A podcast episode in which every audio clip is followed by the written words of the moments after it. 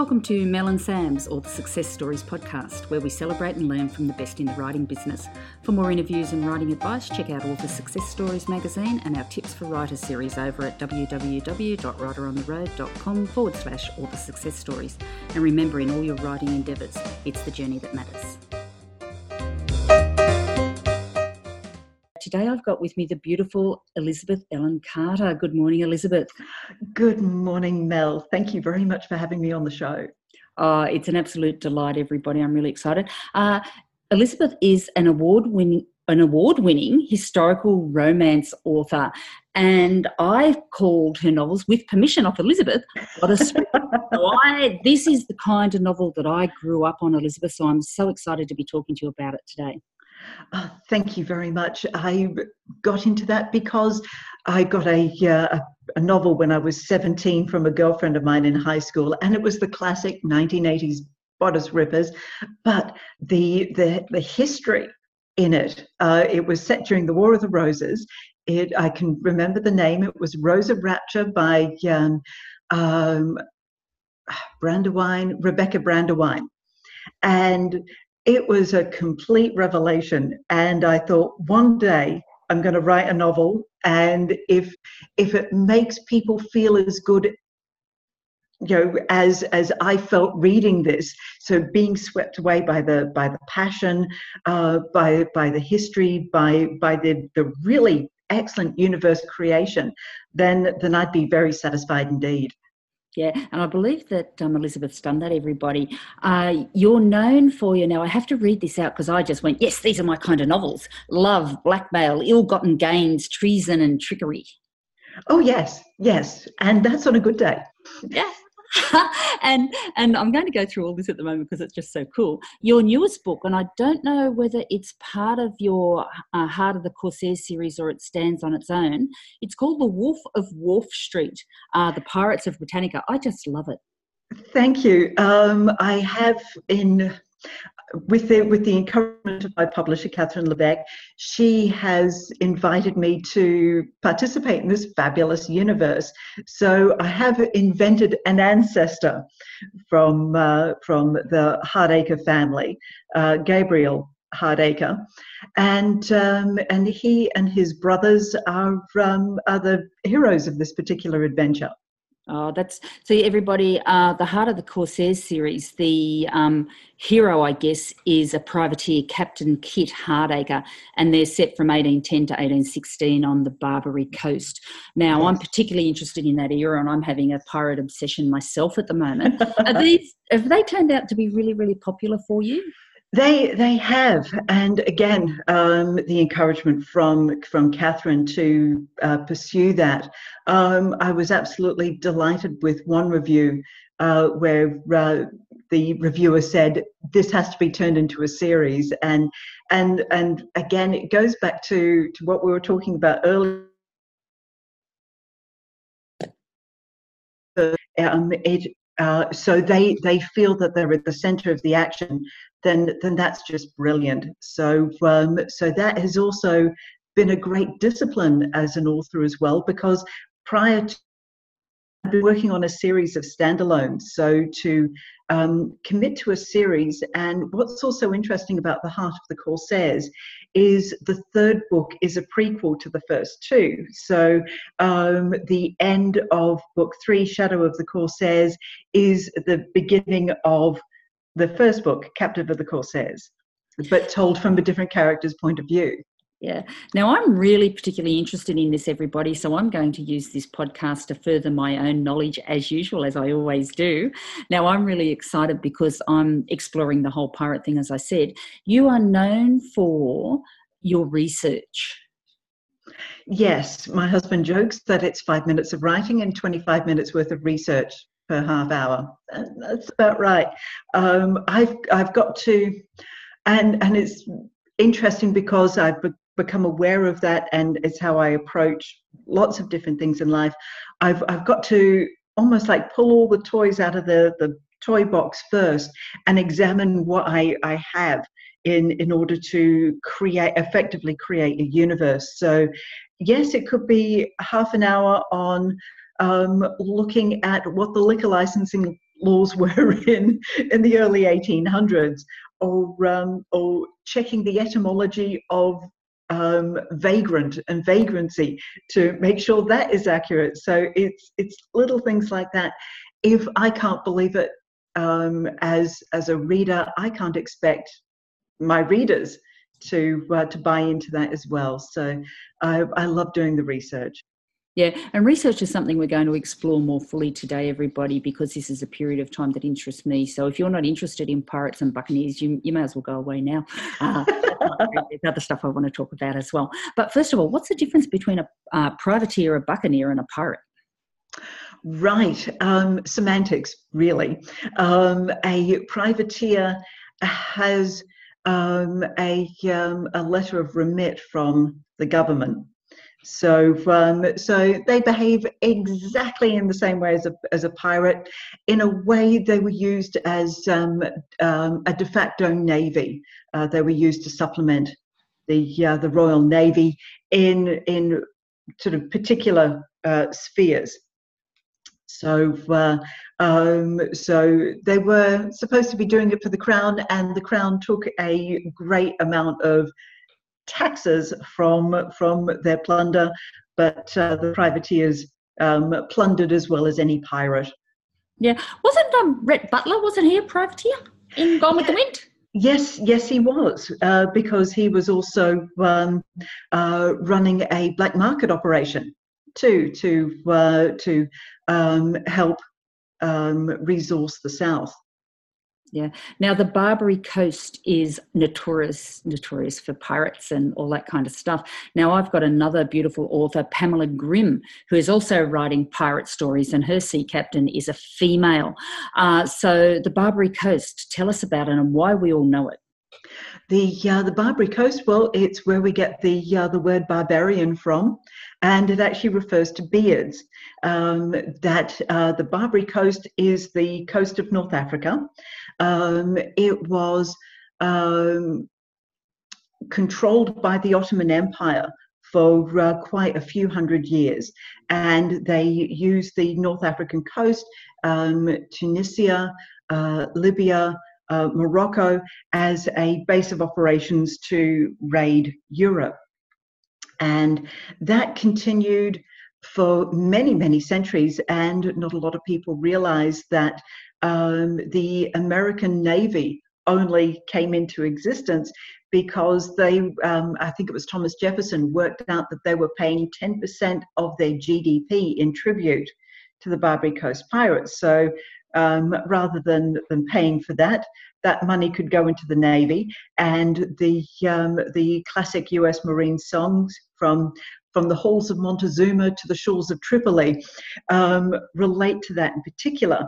And in the end, it was around 1830 where um, the pirates of the Barbary Coast were finally um, quelched and uh, and the French did that largely, and that's why we've got um, French-speaking North Africa, and that was done to uh, to finally end the slavery. Um, what is also interesting too is um, people don't realise that the Barbary Coast pirates raided as far north as Iceland. They uh, they used um, an island just in the Bristol Channel called Lundy. Uh, as a base of operations, and that uh, they raided all across uh, Cornwall and Dorset and Ireland. Um, absolutely incredible, and that's the setting. Uh, the early uh, early 1600s is the setting for the De Wolf of Wolf Street. Yeah. Now, there is so much written about pirates. There is so much research you can do. You can go right down the, I guess, the tunnel of research and not come out again. Uh, Tell me about some of the colour that you can bring into those stories because it's so rich, isn't it? Um, it, it is, and and that's one of the reasons why I really enjoyed the Heart of the Corsairs series. Technically, it's a regency, but because it's um, set in Sicily in North Africa, there is a, um, an entire fresh perspective that you can bring to the genre um, you know, Sicilian culture is uh, is is so so rich and and so historic because it was a uh, a very important piece of land that was fought over by the Phoenicians, the ancient Greeks, the Romans, um, the Byzantine Empire, the Ottoman Empire. Uh, all the way through. So it's a, yeah, a different culture that you're bringing to um, the very traditional um, English Regency uh, period as well. So, so that's a lot of fun. Yeah. Now I love Georgette Heyer, everyone. We've had um, our beautiful Melinda Sarah Mallory Hammond on here, who writes Regency romances, and we're going to have her on again. And she's appeared on Escape to the Country, which we can't get here in Australia, but I'm going to keep trying. Uh, but as you say, there is there's a whole genre around that Regency romance, and you've made this part of it your own by by taking um, the Barbary Coast approach, haven't you? And that's it. And Georgette Heyer was a little bit of an inspiration as well. Uh, her very first novel uh, was set during the uh, the Elizabethan period, and and uh, to my embarrassment, I can't remember the uh, Beauvallet.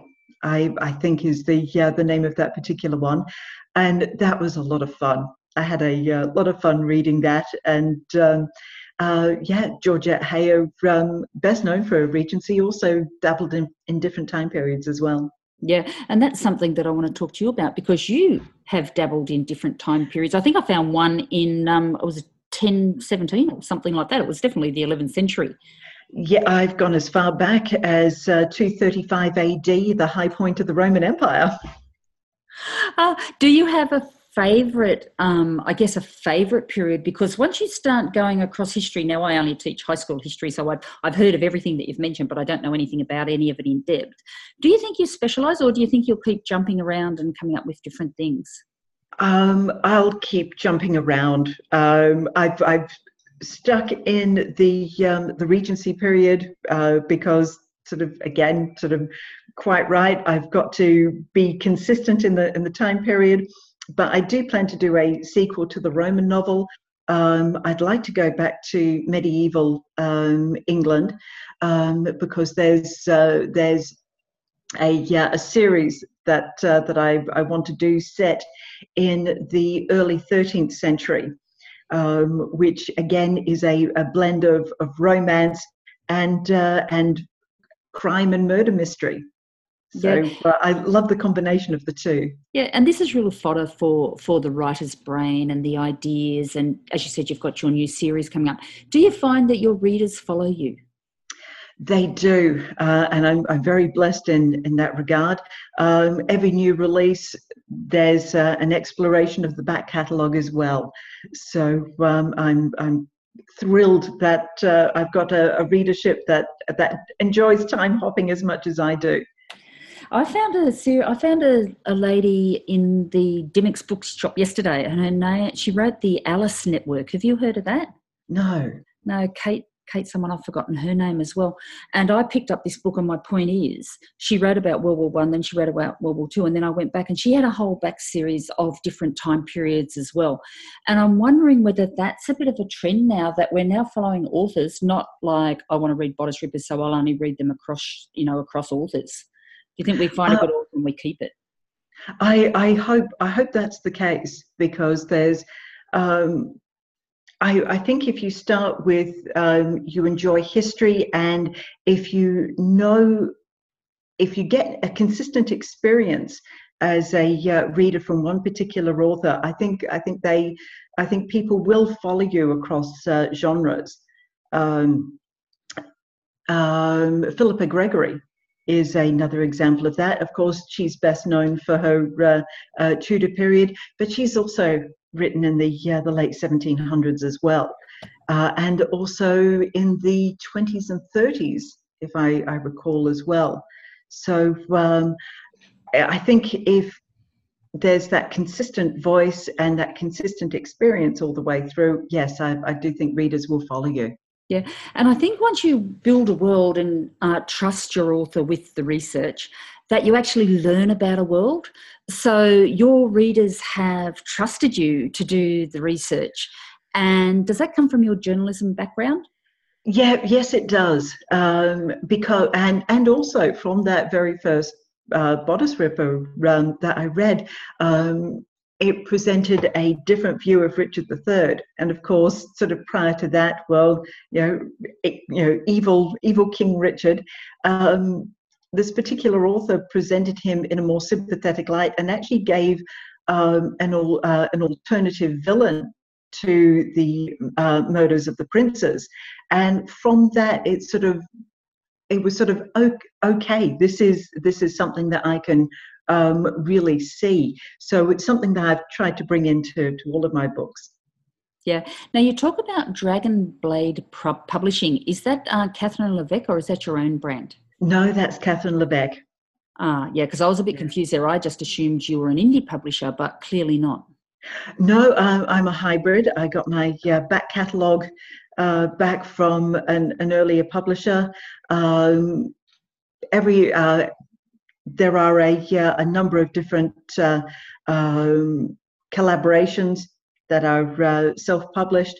Uh, my most recent self-published one is a sweet little novella uh, called uh, "The Promise of the Bells," and that came from a uh, a concept of reimagining legendary characters in a Regency setting. So I chose the um, um, Dick Whittington and his cat and and that was a lot of fun.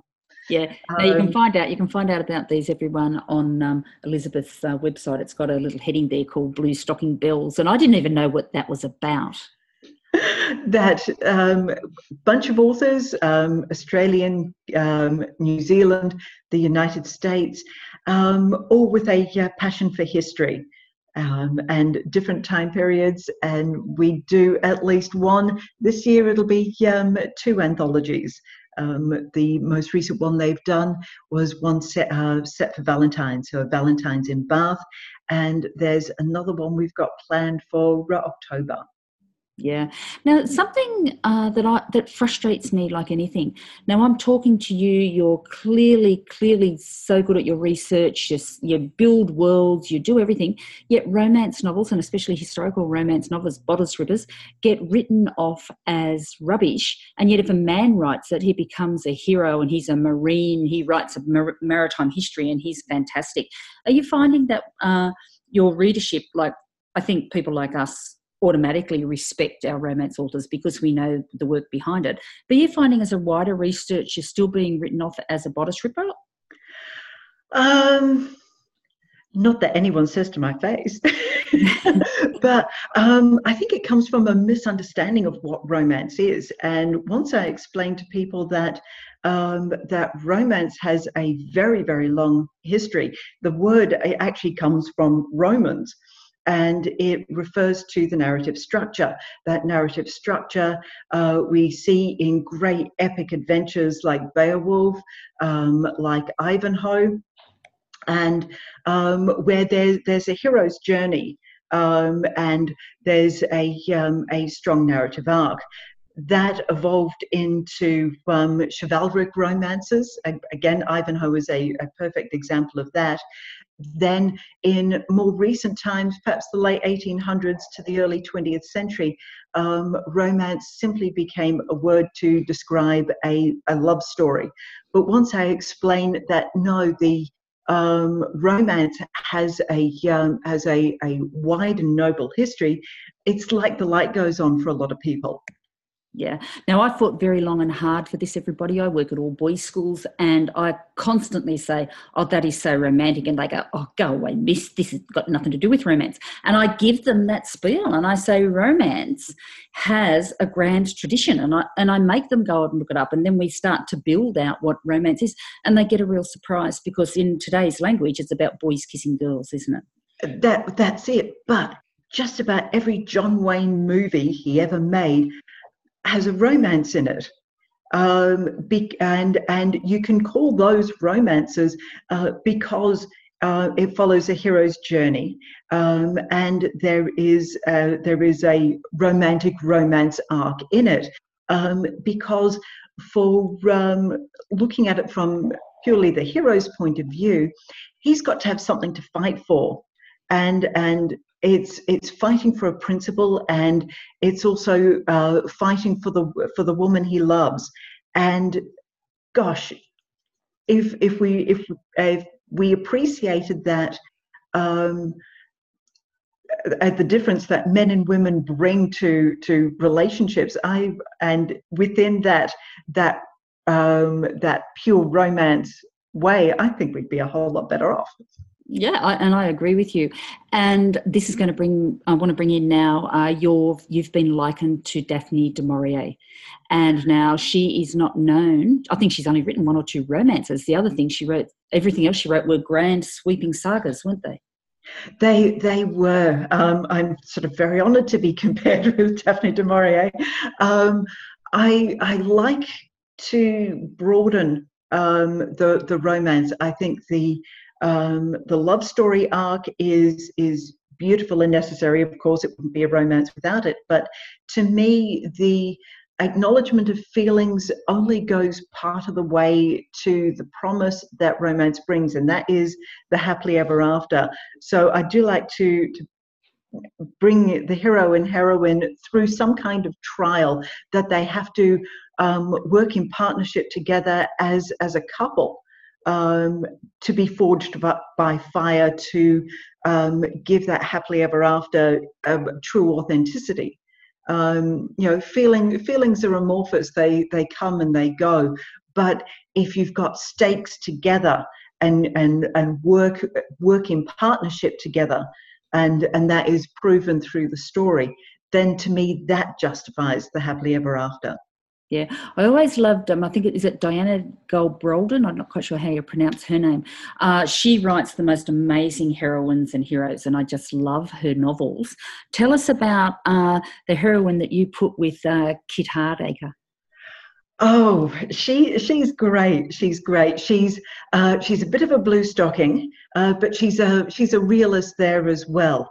Um, and and it was something that um, that a reader actually mentioned that um, you know um, Kit was a man with no no past. Uh, Sophia Green was a woman with no future, and it was sort of this this balance between the two that I'd instinctively written but hadn't articulated in that way, and that's always a, a pleasant surprise. Uh, Sophia is an archaeologist. Uh, she works with her uh, with her uh, uncle and it's it's there that um, she and Kit begin to to butt heads. They also butt heads because Sophia is is very protective of uh, her young cousin. Um, Kit thinks the cousin is a bit of a, a flake, and yeah, she is. Um, but but together, um, there's an appreciation, a recognition of their vul- relative vulnerabilities, and um, each of them have to take a risk in um, pursuing that romantic relationship. Yeah, and they wouldn't be true romances if we didn't have settings of a grand scale. And I think that's what historical novels do best. We have we have these amazing settings, we have these amazing stories, and we have lots of beautiful ships. Oh yes, yes, um, yes. Uh, Kit has a yeah, a schooner, which is uh, one of the smaller ships um, because that's um, it gets him in and out of places. I've had great fun learning about seafaring, learning about how to uh, uh, short sail much larger ships, about fire ships. So uh, to be able to write an action scene where um, where Kit and his men um, set a boat on fire and uh, and sail it at full uh, full speed into a harbour with lots of explosions. uh, that was that was terrific, and uh, um, no, it is. It's great fun. I, I I enjoy learning new things and and going well. What if? And that's often a jumping point for the research that I do and the and the way the stories evolve. Yeah, and I mean, let's face it, if you're going to act out a scene and you've got a uh, ship on fire going into a harbour, you can have all sorts of good fun with it, can't you? Now, I've got to ask this question, everybody, because as you are all aware, Elizabeth makes the most beautiful magazine compared to my poor old author success stories. Elizabeth, tell us about Love's Greatest Adventures. Um, Love's Great Adventure. We picked the name because that is essentially, to use a marketing term, my positioning statement. So anyone who, uh, if they want to know what an Elizabeth Ellen Carter novel is, it's it's Love's Great Adventure.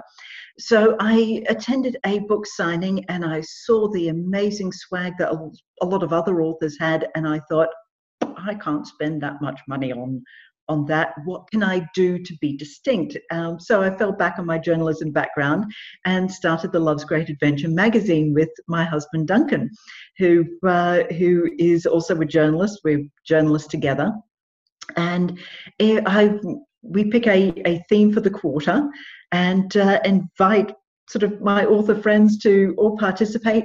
And um, I love your magazine. It's it's fabulous for uh, for authors. Love's Great Adventure is is purely for uh, for readers. So um, so I have a character interview. And, and they're always fun. Um, treat it like a, a Vogue or a Cosmopolitan magazine. So there's a historical fashion spread in, thanks to the very, very talented Victoria Bain. Um, we have recipes, we have puzzles and games and interviews. It's great fun. Yeah. Now I've subscribed to this magazine, everybody. Uh, as soon as I saw it, I thought, oh, I've got to play as well. As soon as I read the character interview, I thought that is such a cool idea. it it is. It gives you an opportunity to. Um, it's a form of flash fiction in a in a way. You're, uh, um, but what I really enjoy about uh, those and. Um, uh, and I invite other authors to contribute as well, is it really helps um, create three dimensional characters because um, by doing a, an interview format, you're actually taking them off off script, and it's interesting to see what emerges. Yeah. Now this is a this is a carry on from Angela Ackerman's uh, one stop for authors or one stop for writers uh, character building thing, where you start to delve a little bit more deeply into your character. So as soon as I read interviewing a character, that really reveals things that you wouldn't otherwise know, doesn't it?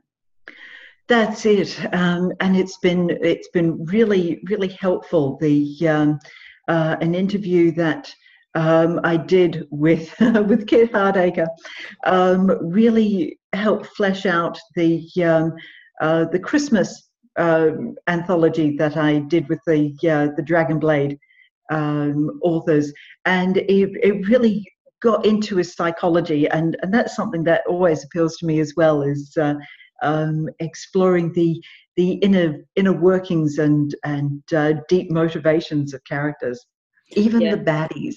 Yeah, and you know what? You have to know that, and then you have to throw them into those rich settings, and naturally, your your whole thing comes alive, doesn't it?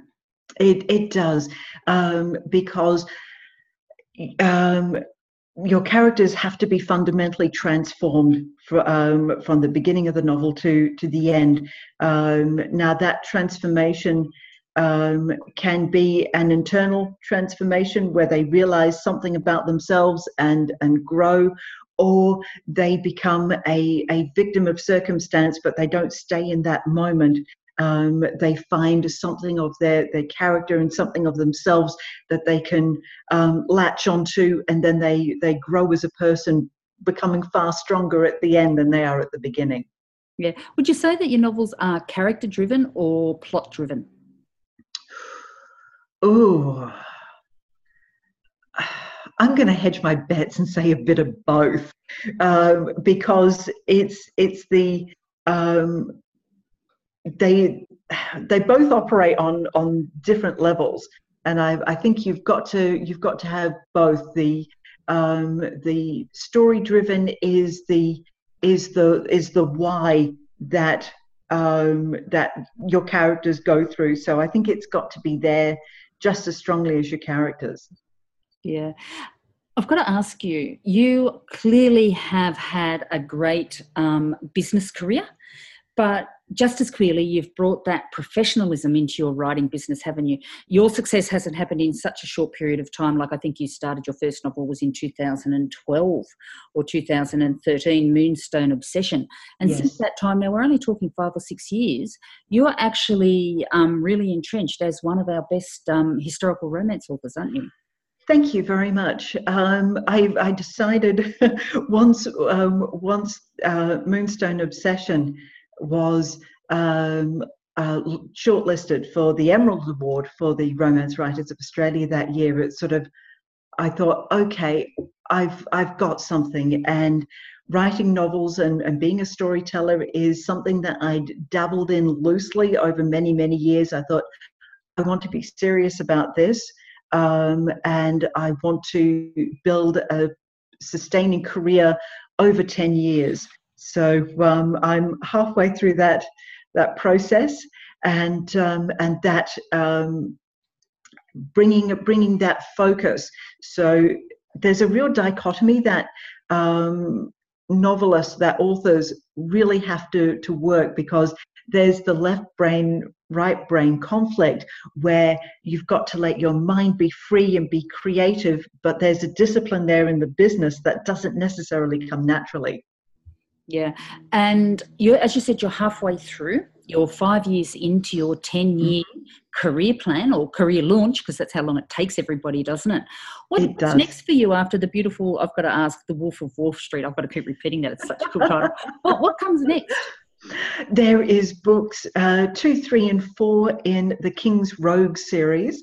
Um, Kathryn asked me to continue the Hardacre uh, name, so I thought um, let's let's go go back, and I created a a backstory. His father, um, Kit, in the original series was an orphan, so what happened to his father, that became the focus of the short story Father's Day in the Christmas anthology. And now I'm building in um, a full self contained universe with the King's Rogues. Uh, it also has given me the opportunity to bring back a, uh, a character by the name of Lady Abigail Huffle, who was uh, the villain in uh, my first novel. I gave her her own romance arc because my husband became her strongest advocate. It's sort of Abigail is great. You've got to tell her story. So um, so um, so I did in Moonstone Conspiracy, and now I'm bringing her back in the King's Rogue series. She's now uh, an older woman, um, but she hasn't lost any of her her spark and drive that makes her so interesting. I've had fun sort of evolving her character a little further uh, to take into account her maturity, but not take away um, the acerbicness that, that made her such a fun character to begin with. Yeah. Now you said she was um, not a heroine; that she was a bad guy. Oh, she was. She she was very very bad in the uh, in the first book, but there was a um, a character development moment where uh, she began to see that she couldn't actually continue living her life the way the way she had that it was going to be a zero sum game for her in the end. So um, the moonstone conspiracy had her at her lowest point. And and from there she was be she was uh, able to see what her life could be and and work towards uh, being the better part of herself and that's fun. Yeah, and there's always redemption in all of us, everybody. We just got to dig deep enough to find it. Yep. Very true. Is it, Jezebel became a Rahab.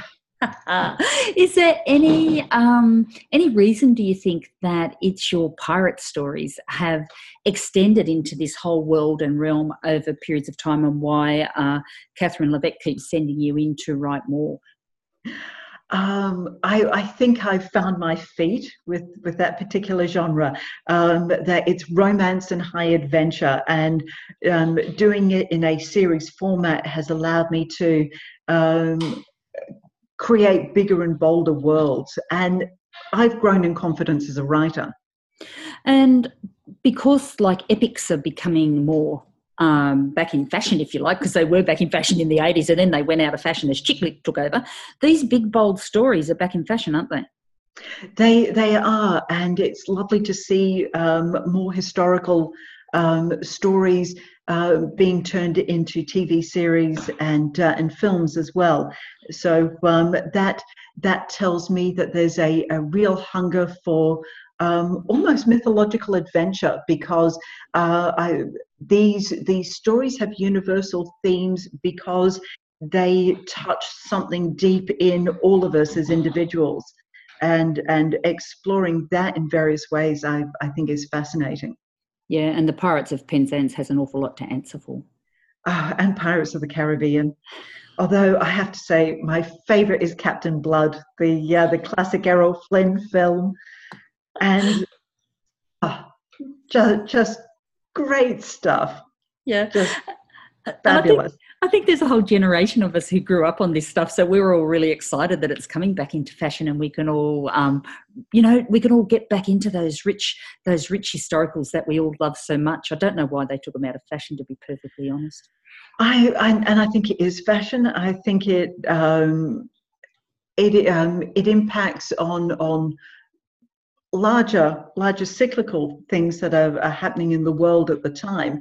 And i think we're coming back to to um, exploring funda- psychological fundamentals again. And that means exploring um, stories with great um, mythos because um, again sort of that that is something that i think we all intrinsically recognize as as human beings um, because it's a way of articulating um, the direction we need to, to head in.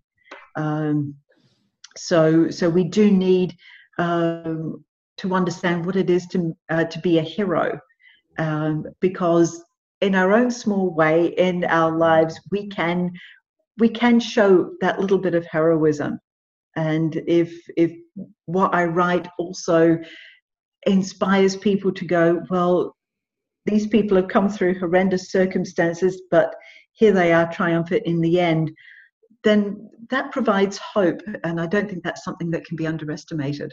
Yeah, and especially in our world um, at the moment. Plus, I think that I was talking to my daughters about this um, yesterday. The business brain has run its course. The business brain has actually taken away all the romance of our lives and it's seen where it's taken us. I think people are looking out again. They're looking out for uh, a big picture. As you said, we're looking for a narrative that we can, um, I guess, use as an uplifting way forward. Well, well, that that's it. All of the um, traditional sources of of mythos um, that that we that we experience, you know, um, largely in a uh, um, the biblical stories, the Judeo-Christian narrative, um, has has has petered petered out in terms of uh, appreciating um, what those grand stories were were saying. So we've I think come up to a point in our culture where we're beginning to to re-explore what that means and begin to connect our past to where we are now and and consider what that means for the future. Yeah, I love that. I've written down about three titles for this story, everyone, but I think re exploring grand narratives is something that we've been talking about the whole time and why we're doing it. Uh, now, we're going to finish up now. You have gone through a period in your own life where reality smacks you in the face, um, just like I have. We come out, we turn back. There is hope for everyone as long as we trust in our creativity and imaginations, isn't there? Um, yes, yes, it is. Um, I think you've you've got to go through particular trials in in your life to know what you're capable of doing. Uh, you know, there's there's something to be said by being forged by fire, and if you if you consider that. Um, horrible periods in in your past are, are a season um, they're not they're not a permanent state of being but if you just go through day by day just getting getting through that and and learning the the lessons along the way you end up finding your resilience. You begin to find your um, um, a, a, strength that you didn't know you you have and you end up coming out of the other side um, much more centered much more grounded as a as a person and you know what you're capable of. You're you're stretched beyond what you were prior to that. Um, that that is, I think, the only way to successfully look at trying periods in your life. Yeah, and it's actually helped you to really focus on what you're passionate about. Now, how lucky are we that you have finally given yourself permission to write your novels and find your niche and explore those grand um, narratives because writing a novel takes time, doesn't it?